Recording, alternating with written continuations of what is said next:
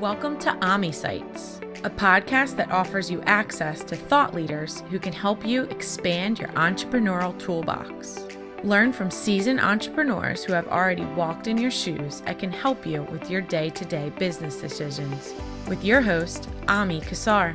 Ami is the founder and CEO of Multifunding, an advisory company that helps you grow and stay in control of your business. Hello, friends. Welcome to AmiSights. Our friend Josh Watson from Las Vegas, Nevada, and his company called EIS Automation. Joining here with me today is my colleague and friend Lynn Ozer, otherwise known as SBA Queen. And we're here today to chat with Josh about his business, his life, his path, what he's thinking about, and all those good things. Welcome, Josh. Thanks for being on. Yeah, thank you, Ami. Uh, thank you for having me on the show. We're excited to meet you and hear all about your business. I got a chance to look at your YouTube video. It was fascinating. Oh, thank you so much. Yeah. I yeah. think about all the things that I order that must have been pushed through by one of those robots. all my packages come like that. That is correct. Yeah, we do quite a bit in the uh, consumer goods space for right. uh, manufacturing automation. Right. What do you do? So we are a manufacturing automation company with focus on product handling and end of line solutions. Uh, typically, we take over where a product was already packaged, which is called primary packaging, and then we further process it into uh, what's called secondary packaging. So it could either be batched or sorted, packed in a carton or packed in a shrink wrap machine to be then palletized for distribution. So you make the equipment that you then sell to the distribution houses. Is that correct? That's correct. We design and fabricate uh, the, the systems that we have available right here in Las Vegas. So every step of the way, electrical engineering, mechanical engineering, software development. All steps are completed in house and uh, delivered right here from the US for mostly uh, US customers, but we do have systems installed globally. That's really interesting. How much of your business is domestic versus foreign? Uh, currently, I think it's about maybe 80 20. Um, the okay. export aspect is uh, what we expect to grow especially as the US is pushing more and more and becoming a manufacturing country again, um, exporting also not only goods, but also machinery. Uh, most of the systems we have exported, um, we have subsystems that are installed in other companies' equipment, but some of the systems we build are also exported directly. Um, we're building a system right now that will be exported to Egypt, for example. You know, it's interesting because we do at MultiFunding a lot of SBA lending, and they are very interested in exporters, and there's actually some special bells and whistles for that. So that's that's really interesting to hear. Um, when you you make the machine, and Ami asked if it was for the distributor. Is it sometimes for the manufacturer for hmm. them to package it to send to the distributor? or does the distributor always put the end product into the packaging? Uh, in our case, we so there are automation companies who focus on the distribution warehousing aspect of things. Right. We are we are more on the manufacturing side. So our solutions would be used to then ship it to a distribution company. Yeah. Yeah, that that's what I it looked like. Like there was six boxes that are put together, shrink yeah. wrap, and put right. in a box. And that would be the box that would go to Amazon or whatever um, to be shipped out, right? That's Correct. what it looks like. It's fascinating. yeah, or it will be directly shipped to a supermarket and um, the secondary packaging oh, open right. to be put on the shelf. Yeah, that's right. They could do that all by themselves without going through the distributor. That's correct. Yeah. Uh, right. Uh, many manufacturers do have a direct sales uh, type approach, so they don't go right. through distribution. Right. Uh, and in this case, it would go, go, directly to the supermarkets. Got it. It's fascinating. So is each piece of machinery custom, or do you create one pack, one piece of equipment, and then sell it around? So there are two elements. The answer is yes to both. Um, so we have this custom systems we build, um, we we cover a wide range of industries, so we're somewhat industry agnostic, as long as we're within a specific product size range. Um, we cater towards the medical industry just as much as consumer goods. Uh, we do have product lines that are repeatable. That's more of a standard type approach. That is more of a, sca- a scalable business side of things. And then we have um, more custom systems that we call them onesies and twosies, right? So um, that you tailor specifically for a customer process. And um, but it has to be a good fit for our skill set if uh, if we accept that. How did you start this business? How long have you been going? I was just going to ask that. It's kind of interesting. I looked at, I thought maybe you were a robotics kid in school and built robots in class because uh, you have a lot of robotic in your machinery. That is correct. So I, I was born into a printing family. So I, I walked between machines, you know, when I was three years old. So I've always been around manufacturing. And I ended up in Germany, you kind of have different routes you can take, but I did a quintessential um, apprenticeship in Germany that typically takes three and a half years. And I did that in a in a company that focused on the printing industry. And then I went back to school to actually study print engineering. Um, that's a thing in Germany. You know, it's the country of Gutenberg. So you have a lot of engineering degrees that are aimed towards specific industries, right? Um, so I went back for another eight semesters, and that degree was basically focused on printing and packaging, right? And uh, when I first moved to the US, I started in a large printing companies, like fairly large battleship sized printing plants, right? Where you have a lot of process control, things of that nature. Um, then the last employer I had moved me out to Vegas and he wanted to get into manufacturing and he basically said hey you have to build it all up for me. And i did. And at that point in time i already had the idea that at some point i wanted to go out on my own. And fast forward 2012 i said i told to my boss hey i want to do this now. And he said i know you have it in you right? And he said do me one favor move our company to the new location and afterwards you can do whatever you want and i'll give you a contract. And i kept my word and he kept his word. And so i was able to start the business in the garage in 2012 with a nice little consulting contract that gave me some repeatable income until 2017 so 2017 the contract ended and that's when EIS automation as a company had to literally fall on its feet and stand on its own as it is today. Well, that's interesting. So, what? How did it all start in 2017? What was the first steps? Uh, the first step was so. First of all, 2012, I started it with I had four thousand dollars in the bank, and I thought that was a lot of money. Um, and so I started the business with four thousand dollars. A few months later, my first customer said, "Josh, you know what? I'm going to match the four thousand, so you have eight thousand. there you so, go and so it started with eight thousand dollars. Fast forward 2017, um, I outgrew the garage. Um, we live in a neighborhood with an HOA, and it didn't like too much that there was semi trucks pulling in. I bet not. yeah, and so I was uh, every few months. My neighbors thought we were moving when I had a hand jack with the crate coming out of the garage. pushing down on the street in the neighborhood because the semi couldn't go into the neighborhood, right? Oh, that's funny. Um, and so I knew I, I, had to get a place and still not enough padding. So uh, what do you do? You need capital. So I went to my parents and I said, "Hey, I need some uh, some down payment. I can rent a place."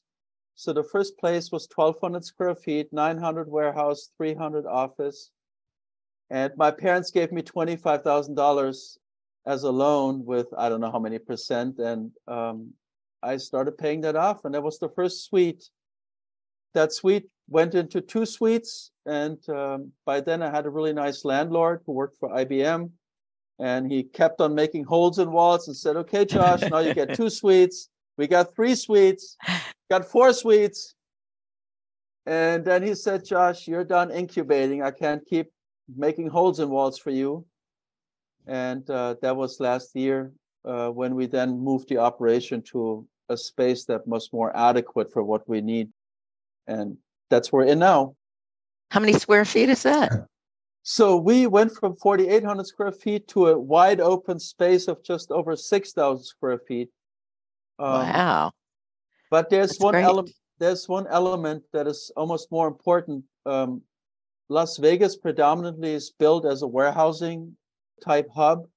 Mm-hmm. So most places have swamp cooling. And swamp cooling means that you are drawing warm air from the outside and basically cool that through like a filter of air to right. down the space. But what that does is it draws a lot of the desert dust inside the building. And uh, we have uh, very sensitive electronics, so we had to find a place that is fully uh, climate controlled, which is a needle. Who owns the company? Um, I own the company 100%. So have you bootstrapped all the way along? No, I have, uh, with the help of uh, uh, two two loan packaging companies, uh, another one and MultiFunding, been able to to get to the stage that we're in today. That's how many employees do you have? Uh, we're currently six uh, W-2s and about a handful of 1099s that come in on a project basis. We're approximately 10. And and are most of them engineers? Many of them are. I would say yeah. it's about half, half. Yeah. Good. You've taken on a couple of loans which have helped you push along and grow the business. What's some of your dilemmas been? Have you ever thought about maybe you should have equity or investors or anything like that? Or have you been determined to do this on your own? Uh, that's a tricky question. Um, yes, I have. As a matter of fact, about just over a year ago, I started pondering the idea of potentially getting um, maybe an angel investor in or multiple angel investors, maybe on a convertible type vehicle. But if you think that thought through, you automatically have to think about exit, right? Absolutely. Because um, investors, whether it's an angel or someone else, they look for some sort of a cash out event, right? we are in the hardware world it gets very difficult because it's very capital intensive and has much much longer build times than maybe just a software business um, we are a software business but it's in conjunction with hardware right so if we were to go that path we would find investors would have to find investors who have that 10 to 12 year horizon so you've been able to do it without them so far and grow systematically through debt, right? That is correct. But we are at a stage now where we really hit, you know, critical mass, I, would say, and we're ready to break out um, and, and penetrate that level that we're at. And for that, we need a larger amount of capital that we will be finding out soon if that is in the realm of um, what possibilities for you possibilities yeah. of lending criterias you know um, even if you go the SBA route in the end they're risk managers right and they want to know that the company that money is given to and then at the end backed up by the us taxpayer right um, yes, we are well aware. yeah, will um, will actually succeed, right? And mm-hmm. that is the threshold where it kind of pivots towards maybe of a capital infusion through, you know, outside investors. Yeah, but it but it sounds like your your needs are capital intensive. Mm. So you come along with collateral. You've been successful since, you know, you built it yourself since 2012 and well, what about you're not working under contract anymore, or do you have a lot of contracts?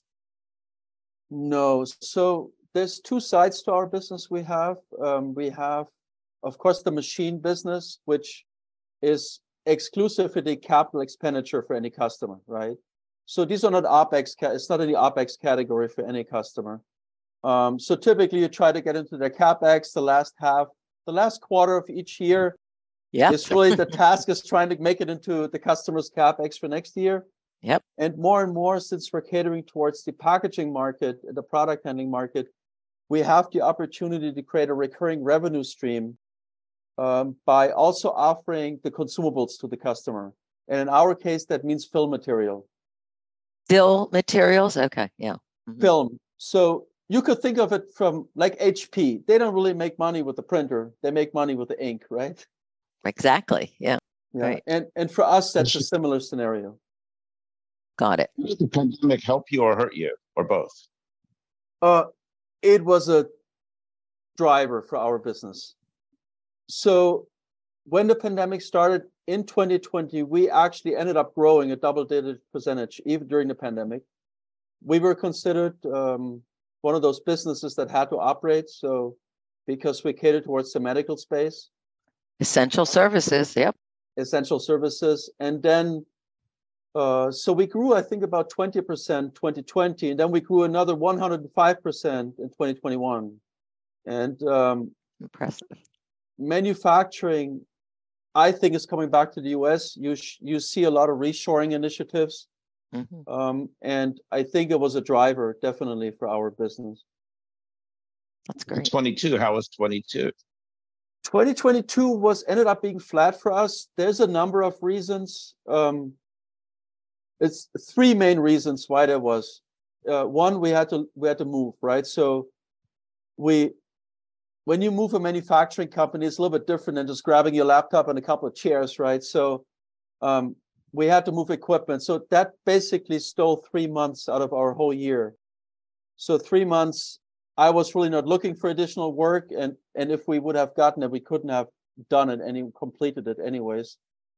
Um, secondly, I I started to turn down work that is not a good fit for who we are anymore, right? As we focus down and kind of cater towards a specific space, at some point in time, that means for us at least that we have to look at what is a good fit for us and what is not a good fit. So I have probably turned down opportunities in the range of 300,000 last year that I believe were not a good fit for the future anymore.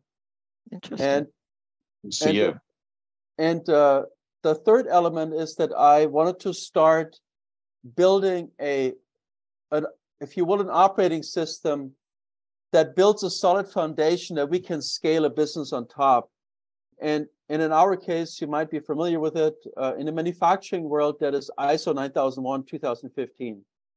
And so we are probably just about eight weeks away from being ISO 9001 2015 certified, third party certified that certification opens doors for you, correct? It does, especially for a customer base that also runs ISO uh, type environments. It doesn't have to be 9001 2015. In the medical world, it's uh, 13485, but there's many others. But um, if a vendor has ISO and runs ISO, it typically is a synergy with the customer who runs a similar system. I hope you don't beat yourself up that you had a flat year. Keep in mind that rarely ever is a successful business go straight up in a straight line. There are ebbs and flows and twists and turns and up and da- ups and downs. And part of my beef with the Inc. 5000 list that encourages the greatest top line health growth, and that's what everything celebrates. That's, in my opinion, done. you're building a solid foundation for a business and it's just never going to go in a straight upward line. Um, so if you had a flat year and you grew 30 or 40% the year or even more, I think the year before, that's amazing. And you're just rebuilding some foundation to go forward. So I hope you don't, um, you're not upset that you had a flat year. I don't know what you think, Lynn, but I don't think there's any shame in that at all. Uh, I couldn't agree more. There, listen, fast growth is almost as dangerous as no growth. Slow growth, it's slow, steady wins the race. You know what they say? But I was thinking the same thing that Ami had brought to your attention like, uh, flat is good. I mean, you had to grow to absorb, you know, the, the, rate at which you're operating at this point. You have to fill in the gaps and the pieces so that you can service. And I think you know, when you're in a position to not have to take every bid that you win, that's that in and of itself is a success, don't you think, Ami? When you get to pick and choose who your clients are because of how profitable they'll be for you, uh, I think you've come a real long way. And that's something, you know, as you know, I would I lent money to businesses for 40 years. And when we would see companies that, you know, consciously would slow down just to you know absorb their growth from the years prior uh, kudos to them really was a good sign. So and another thing uh, just congratulations just to back up lynn's point josh like in the first two years of MultiFunding we would take on any client who would talk to us partially because we didn't know better okay? And partially because we were desperate for business yeah. okay? And as we got better and better and our reputation exceeds, part of the success now is it's hard, but saying no a lot. I know. yeah, I couldn't. Uh, the other point that Ami made that a lot of business owners fail to realize is that, you know, you do oftentimes they give out awards for top line growth. And I've seen companies that have top line growth and they they come into the bank and they're like, oh, you know, we won this and we won that. And you look at their numbers and we're like, yeah, that's great, but you haven't made any money. And uh, that's not really the end game. So that is correct. Yeah. Yeah.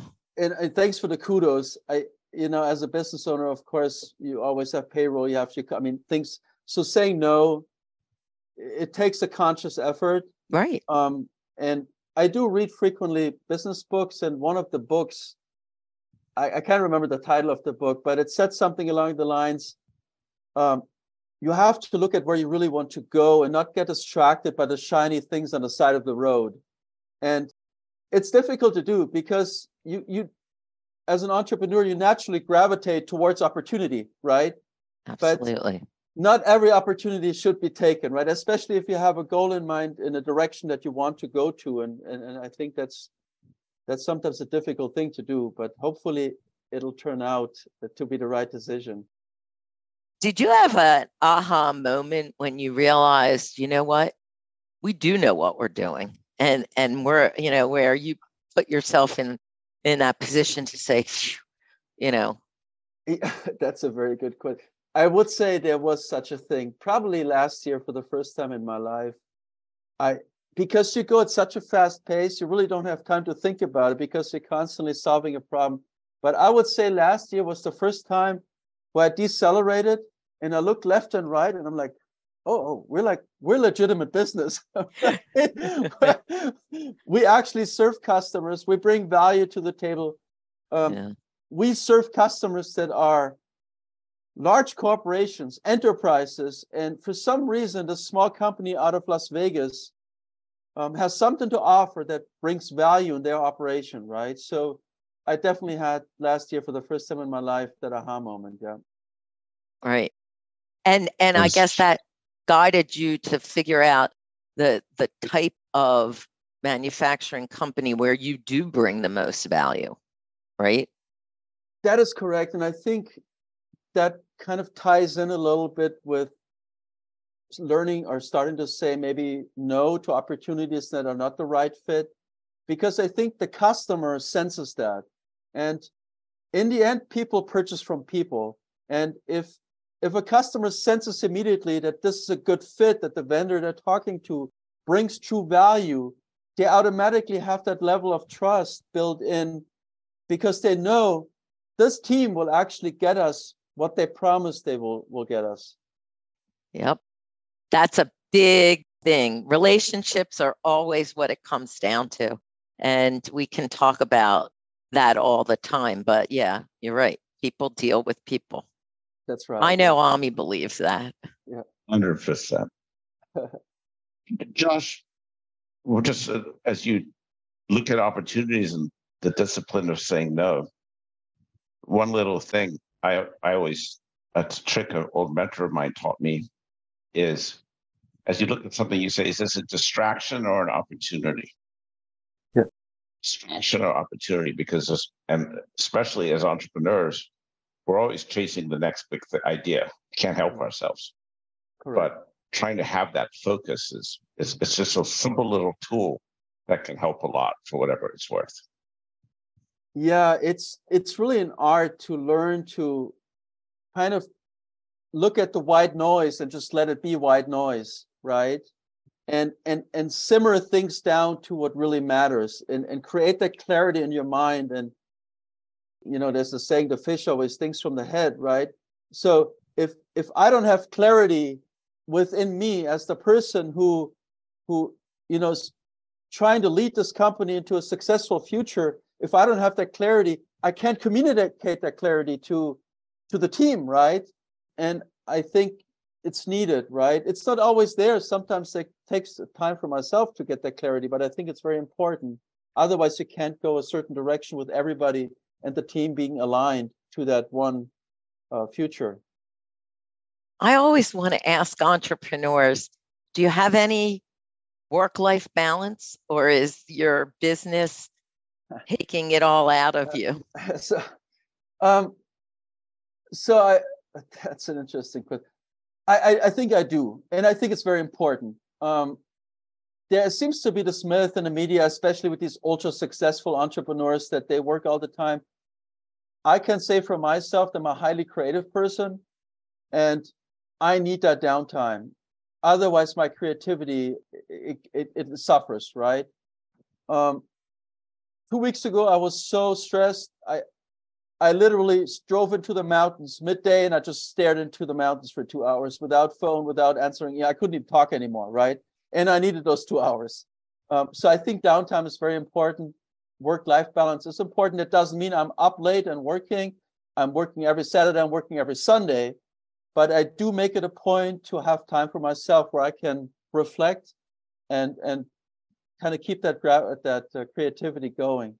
Um, I will also say my wife is a psychotherapist, so I have conversations at home um, on an ongoing basis, and I'm sure from my I can there was a big learning curve on how to approach things and how to deal with emotions, how to respond to them. Right?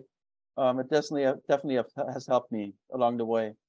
Well, I think I'm sure that she helps to keep you thinking about those things. It, it it's just it is really important, and to hear you say that you know that your creativity suffers when you are exhausted, and mm. and whether creativity is your special characteristic or whatever it is that you bring to the head of your company burnout yeah. comes to everyone regardless of what their strength is and yeah. um, the work life balance is is critical and you know as you become more and more successful it would be nice to have time to appreciate the fruits of your labor yeah yeah well hard to believe already two months into 2023 but as you look into the next year or two what are you thinking um oh, a few thoughts. So I think that the specific industry we're in, the industrial or manufacturing automation industry, is one of the fastest growing industries out there right now, especially with the reshoring initiatives. The US has kind of, for maybe in the 80s and the 90s, converted itself predominantly into a service based com- country. And I think we're seeing the reversing effect of that now. So from an industry perspective, I look very positive into the future, especially for what we bring uh, into the market. Of course, there's uh, inflation going on now, and the Fed is is trying to to manage that with ever increasing interest rates. So I think that is one of my biggest concerns as companies like us might not have access to capital at the cost they had before I mean, we're entering ranges of hard money lending, if you will, right? So um, we need capital right now to grow, and now the accessibility to that, because the Fed keeps on increasing uh, the interest rates, might make it more challenging for us. I hope they don't drive it into a recession, right? Because we're reaching points where highly successful companies with a good outlook could take a hit because of that approach whatever it's worth, just some thoughts about interest rates.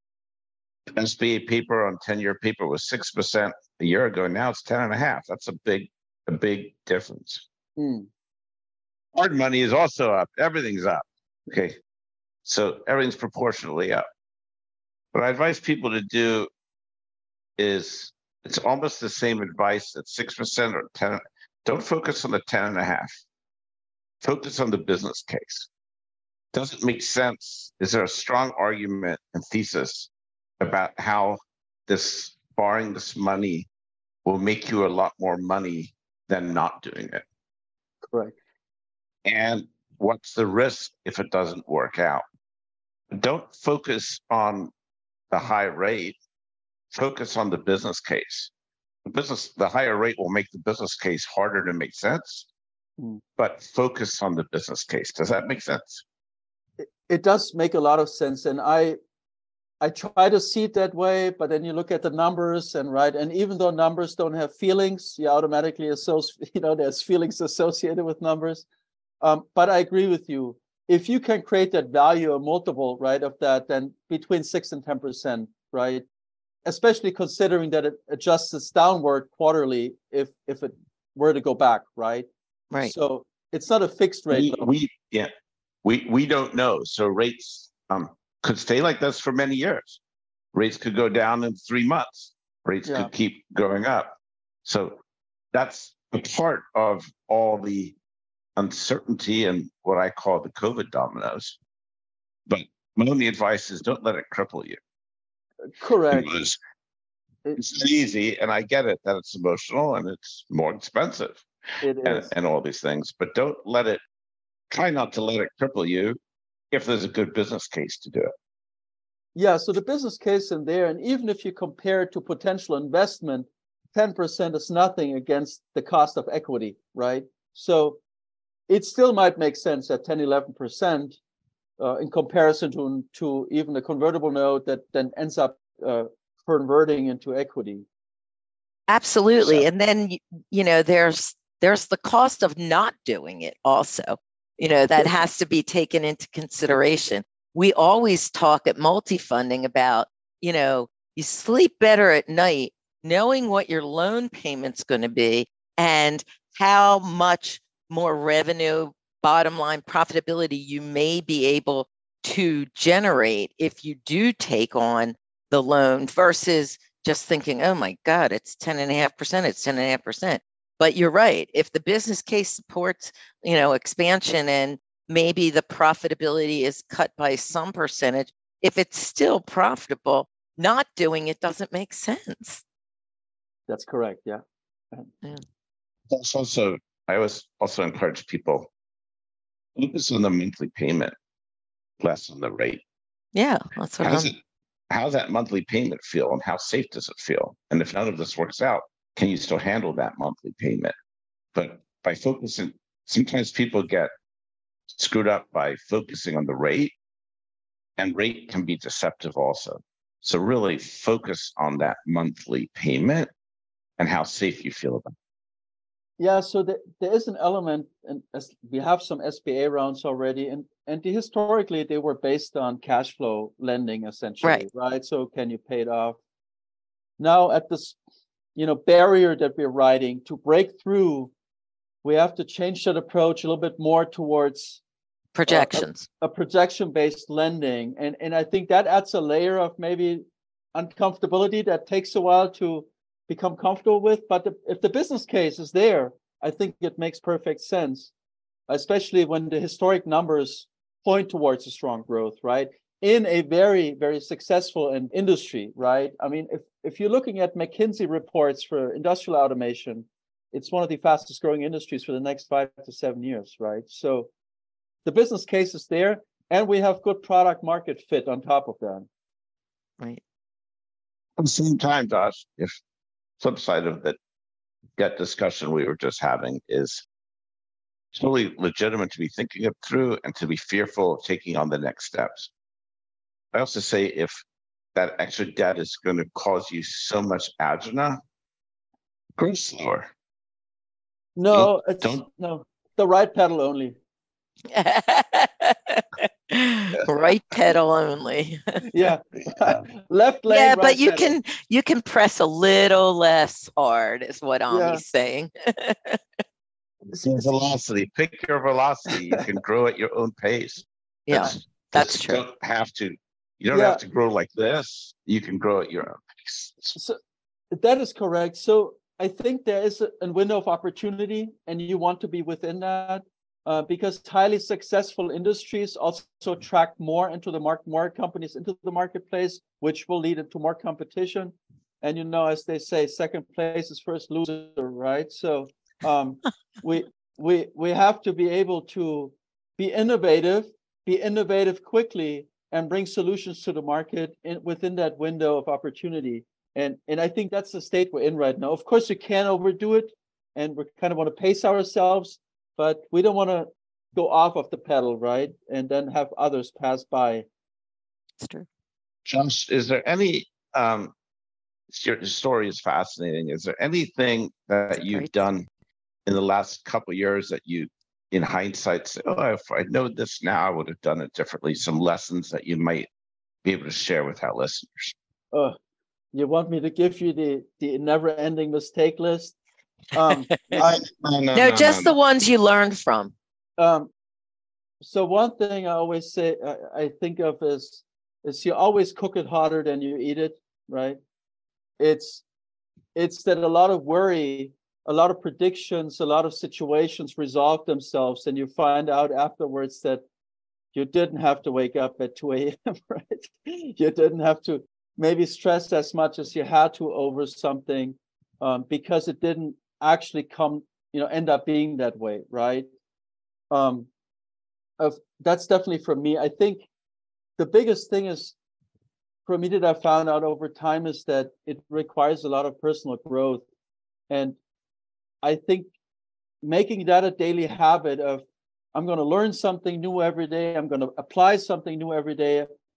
I don't lose my direction out of focus, but I might adjust the course a little bit, right?